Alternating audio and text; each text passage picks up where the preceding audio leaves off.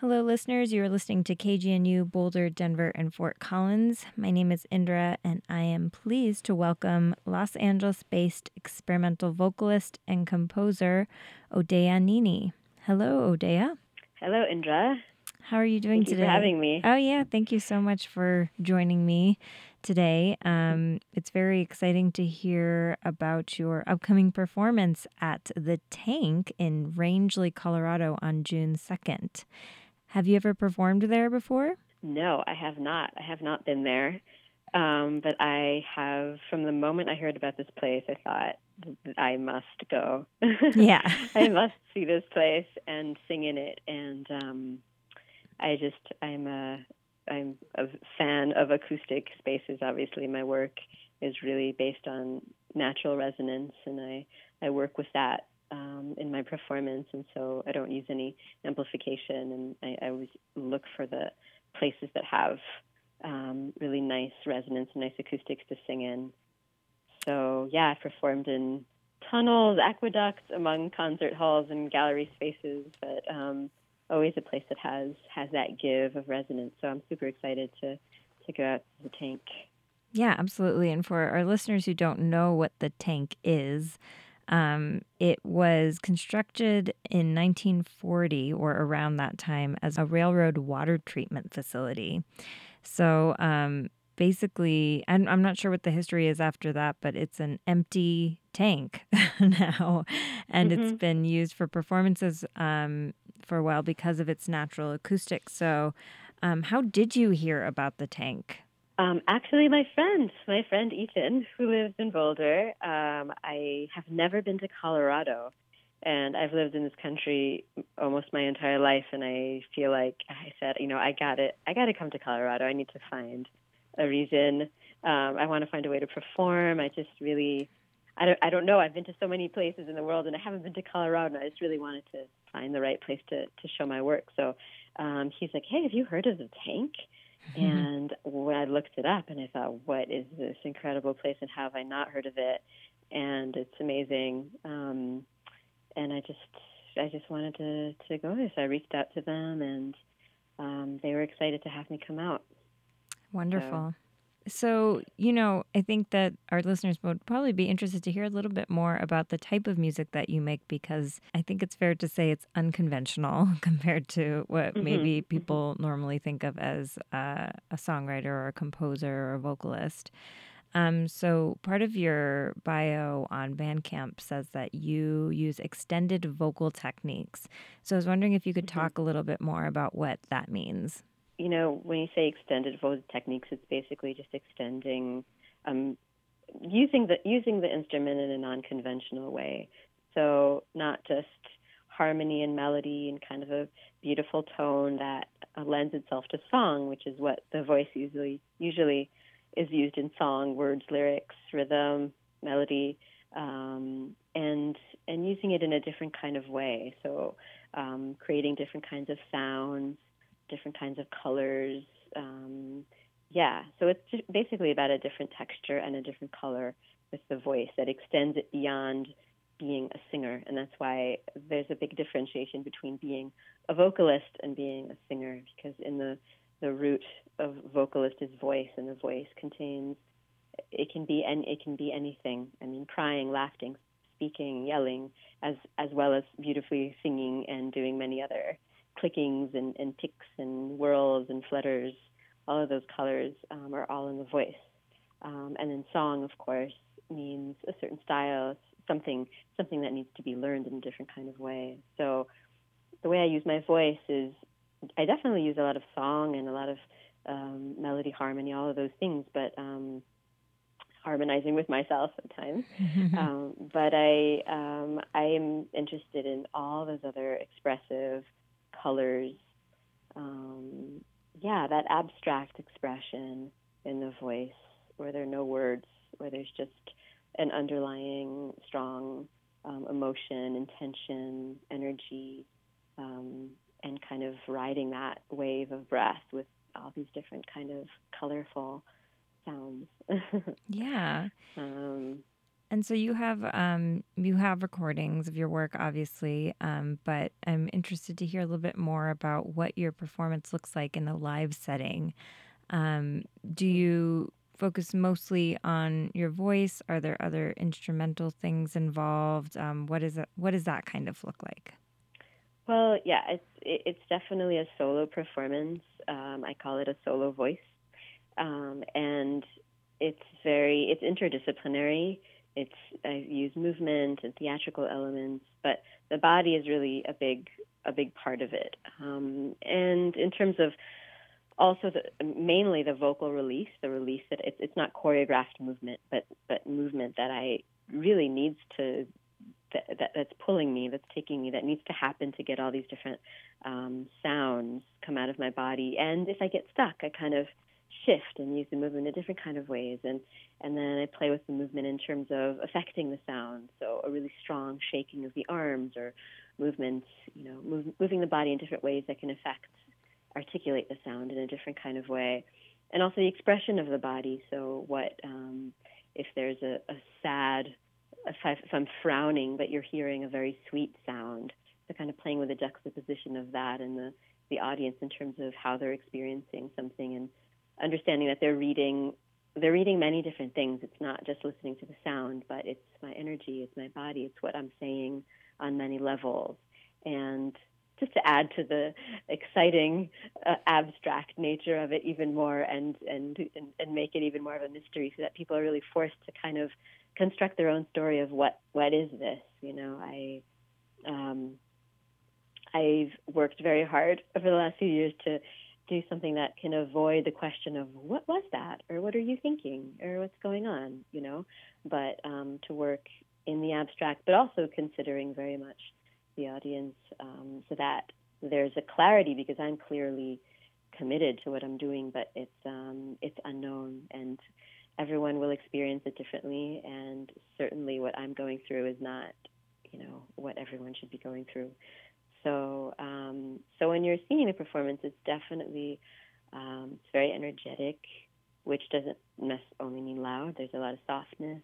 Um, there's a lot of volume as well, and there's a lot of different kinds of movement. And hopefully, people sense that I am really interacting with them in the space. So it's not just a frontal someone observing, someone watching me, but I'm very interested in in, um, in the involvement and bringing people in, and I do that physically by reaching towards them or energetically by sending them the sound, throwing them balls of sound, and um, so that it's very alive in the space. And that's why resonance is so important because literally sound is physical. It's traveling through space, and when the space is very resonant, you can hear it and feel it really moving around you in circles and spirals and diagonals and it's an amazing it's an amazing thing that exists you know sound being in, in the physical form. So um, so yeah it's it's a, it's lots of things um, and it's a lot of fun. Yeah it sounds like it. Um, i also read that you you lecture about contemporary vocal techniques and composition and, and do workshops. And um, part of some of those workshops are about um, the healing qualities of voice and movement. So I was wondering if you could tell us a little bit more about that.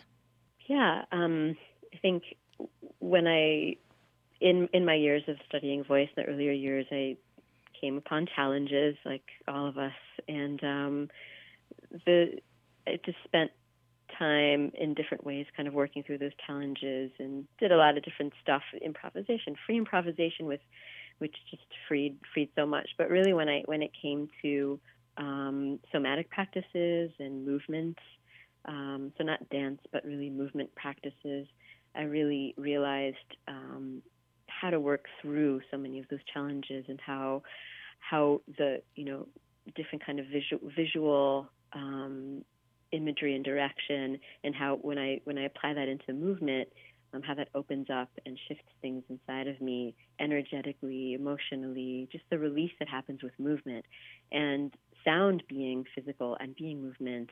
It's it's such a powerful um, force for ourselves. I mean, literally, the body is vibrating strongly when you're singing, and other people's bodies are vibrating as they hear the sound.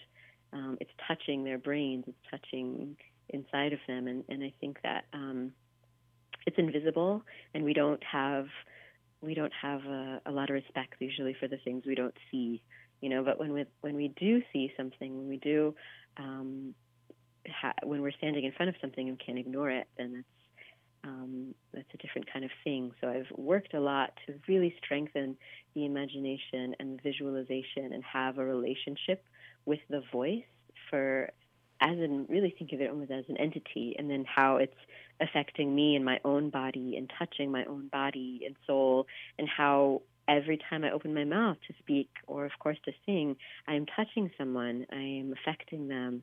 And how to really how to consider that and how what is my you know who am I in that place? And I think that's a it's a it's a it's a very healing space for for an individual when you're sounding and making that sound for yourself but also in um, as a relationship with another person and um, and how you're affecting that space so all of kind of a lot of stuff really and what I said before about people asking me um, in my earlier days kind of what they wanted to know what was happening to me.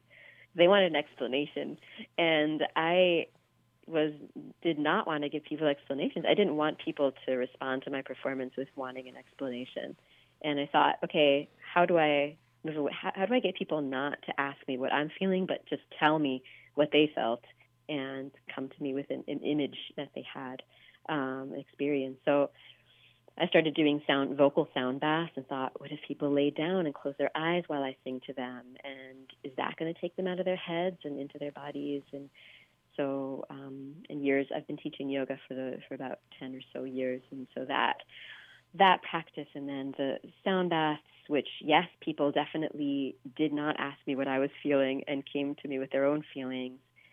And um, and then how I was singing in that space is giving people energy, thinking of moving them, um, and then it just kind of you know and, and, the teaching that I was doing, and I just got deeper and deeper into really guiding people through a different attitude with sound and and their voice, um, which is there's so many layers to that.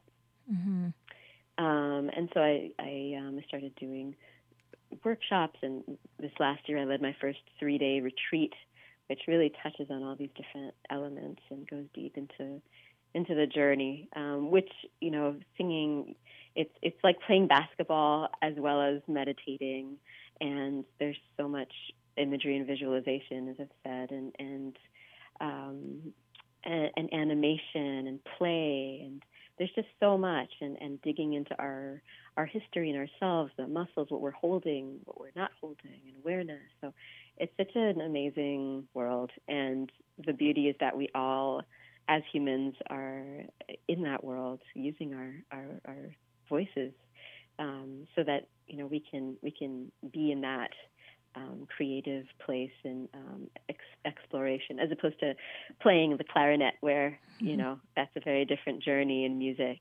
Um, so it's been a real pleasure working with people, and most of my people I work with are not musicians, but I'm always amazed and so humbled and honored when you know when people approach me that are lawyers, you know, all walks of life, saying, "Hey, I wanna I want to work on my voice," and I think, yes, I believe. I believe in humanity, you know. And uh, yes, um, so so yeah, I've been. I feel like um, I used to those those worlds of um, of yoga that I was in and music. I kept them very separate for a long time, and in the last two years or so, especially in the last year, just not being afraid of of really owning that um, understanding of how healing um, art is, and especially the voice. And so I've been preaching it in many different ways.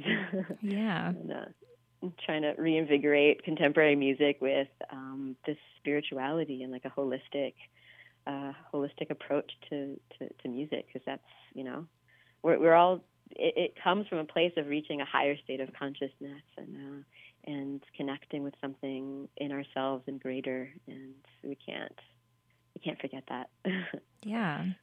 Um, I mean, you've obviously done a lot of careful thinking and work around the voice, which is just something that I think a lot of us take for granted. We we talk to people every day and we use our voice a lot. A lot of us do. Um, and it's really interesting to hear you talk about, um, you know, all the different things that that that means um, that we often just don't even consider. Um, so, you know, obviously it's taken probably a while for you to kind of come to this place where you are in your life. And being an experimental vocalist is definitely not a conventional path for a musician. So I'm just curious mm-hmm. to hear a little bit more about how you arrived in this um, space of performance and making music. Um, because, you know, you were saying, you mm-hmm. know, playing the clarinet is not a different thing, but that's usually what people are introduced to when they first are introduced mm-hmm. to music, maybe in grade school or at some point, like, here's an instrument and learn it. And mm-hmm. that's go forth. Yeah, I mean, I think like many breakthroughs that people have, it comes from it comes from a challenge. Um, and I lived in well, I started out in theater when I was a, a kid and, and did that through high school, really seriously, very passionate. I dreamt of coming to Hollywood and being an actress, and never thought I'd actually live in LA making experimental art. but that was really my path of um, embodying embodying characters, you know, that escape of I'm now now I'm a different person. Um, and but when when I started I started singing actually I lived in Israel for six years. My parents are Israeli, and um, I I had to serve in the Israeli army, and so I was I was in a band for part of it. And in the band, you know, you're singing and dancing, and that's that kind of diva sound, and you're like loud and moving, and and I I just don't have that kind of voice um, and I really struggled with it. And I just, I would cough. I would, I, I just couldn't like. My voice was not right, and I ended up going to speech therapy. And they told me my vocal cords didn't close enough, and that I had to do, you know, different work. I was definitely pushing. Um, so I found a theater teacher who was incredible, and, and the kind of um, work that she did, which is not the voice theater work I did when I was in high school um, was really based so much in the body, and we had different yoga poses with breath exercises and um, different different um, a, a, connection between the body and the breath. So that was kind of the initial the initial um, shift I had, and then I went. I studied jazz, and um, I went to the jazz school at the New School for Jazz and Contemporary Music in New York. But I never, I just wanted to be a musician at that point, not an actor anymore.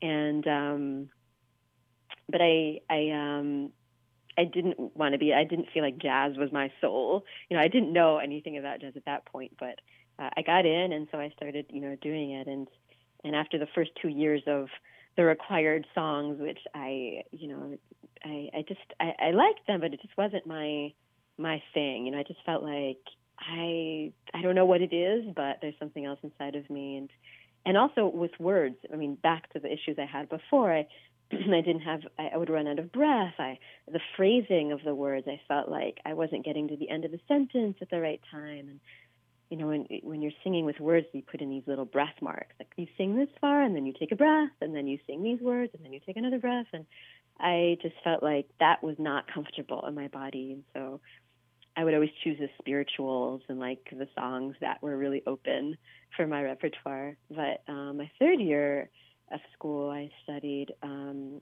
with it was a class called Sound in Time where he had us record sounds in our environment and come back and just and play that on our instruments. So I create I recorded my New York door creaking and the shower and the teapot like suddenly listening to all these sounds in my environment and that's really, that's really where the extended techniques began because you come back into the room and how do I sound like a teapot, you know, or how do I sound like a creaking door? And and so I had to find different ways to move in my mouth and with my tongue and um, and all these different colors came out and I because it's free improvisation, I could follow my breath any way I wanted. I mean, it was nothing was dictating um, where to go. So it was you know, if suddenly some spit came up and like it kind of cut off my voice, I just turned that into something interesting. Or, you know, whatever came up in my body, I worked into the improvisation, which completely liberated my voice and my mind and blew me away that, wow, I, oh, this is amazing. and, uh, so I got really deep into improvisation and, um, then when I moved out to California, I, um, came to for grad school and I studied composition. Really wanted to focus on instrumental composition, and um, but it was stronger than me the uh, the voice, and I got into contact improvisation and um, got to know a group of people that were performance art dancers and just just performance art or performance as a genre and and just intonation and, and you know just different types of music that had to do with subtle changes and subtle movement and listening deeply, deep listening, which brings me back to Pauline Oliveros, who is a woman that frequented the tank a lot. And so when I saw when I saw that, I thought, oh my God, I must must go to the tank. Um, but the, the just a different attitude towards um, towards sound, which gives you a different kind of control that's not dictated by something else, but by your own your own expression and creativity. Um, so the movement and somatic practices just liberated me even even more, and it was just you know I just kind of took off from there into whatever felt you, you know. I, always tell students that it's not it's not about what you sound like. Like don't ask yourself what you sound like but ask yourself how you feel when you're sounding because that's where the answer is. I mean, it's you're not going to know if something went well or if that was right if you're just listening, you know. Um, you'd have to know how you feel when you're doing it. And if you feel right, if you feel good, then it's it's it's right. Um, maybe not if you're singing an aria and you have to hit the right notes, but you know, when you're being creative, it's like there are no, you know, you just want to be in that place of of feeling because it's it's a sensation, it's a vibration. Yeah, I um, yes, and that's where I am now. Wonderful. Uh, well, it's been so nice to speak with you and to learn more about your journey through music and um, where you are now and all the great work that you're doing. Um, so, again, for our listeners, we've been speaking with Odeya Nini. She's going to be performing at the Tank right here in Colorado on June 2nd. Um, is there anything else that we should know about the performance, Odeya? Um, it starts at 8 p.m. it's at the it's the tank is about five hours from Denver, so it's um it's a it's a trek, but I think well worth it. A very unique experience um, to to really feel these acoustics. And yeah, it's from eight to nine. And I'm also actually I'm sharing the evening with my husband who plays the bassoon, um, and he'll be playing it in kind of an experimental way too, taking the bassoon apart. So it'll be a shared performance of solo voice and um, solo bassoon. I also wanted to mention that I I'll be leading a workshop of Free the Voice and doing a vocal sound bath at a studio in Denver on June 3rd called Karma Yoga. So that's going to be 4 to 6.30 um, is going to be the Free the Voice workshop. And then from 7 to 8.15, I'm going to do a, a, sound, a vocal sound bath, a voice bath at Karma Yoga. Wonderful. So, is, do you have a website yeah. that people can go to if they want to look these things up? Yeah, so odeyanini.com is for my artistic work, um, and then voicebath.com is for my teaching and voice bath, vocal sound bath work. Yeah, and all the info is there. Great. Well, thank you so much for taking the time to speak with me today. Thank you so much. It's been a pleasure. Thanks.